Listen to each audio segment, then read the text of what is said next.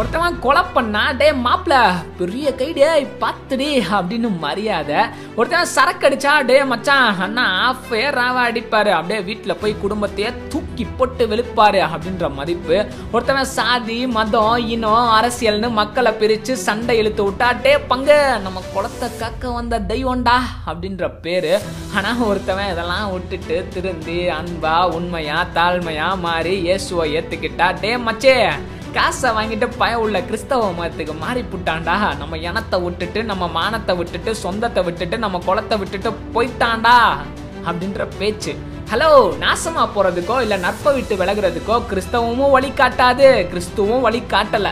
ஏன் கிறிஸ்துவ ஏத்துக்கிட்டான் மட்டும் உங்க எல்லாத்துக்கும் எதிரியாயிரோம் நாங்க?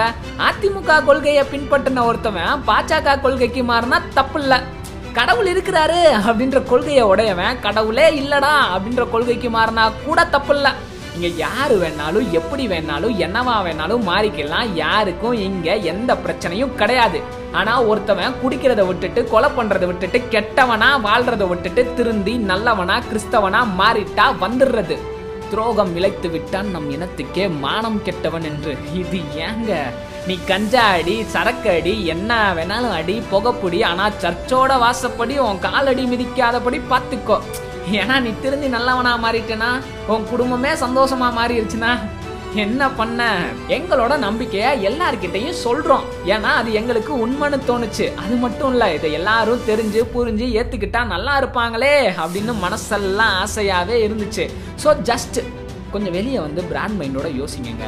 குண்டா சட்டிக்குள்ளேயே இருந்து யோசிக்காதீங்கங்க. உங்க நம்பிக்கைய நாங்க தப்புன்னு சொல்ல வரல.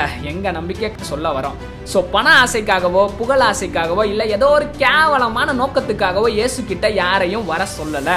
அப்புறம் எதுக்குன்னா இயேசு பூமியிலையும் பாவத்தை மன்னிச்சு சமாதானத்தை தருவார். அதுக்கப்புறம் ஆஃப்டர் லைஃப்லையும் சொக்க வாழ்க்கையை தருவார் அப்படின்ற ஒரே ஒரு நோக்கம் மட்டும்தான்.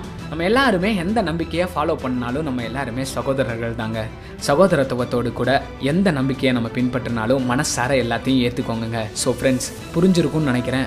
புரிஞ்சுக்கிருவீங்கன்னு நினைக்கிறேன். புரியலை அப்படின்னா சாரி மன்னிச்சுக்கோங்க.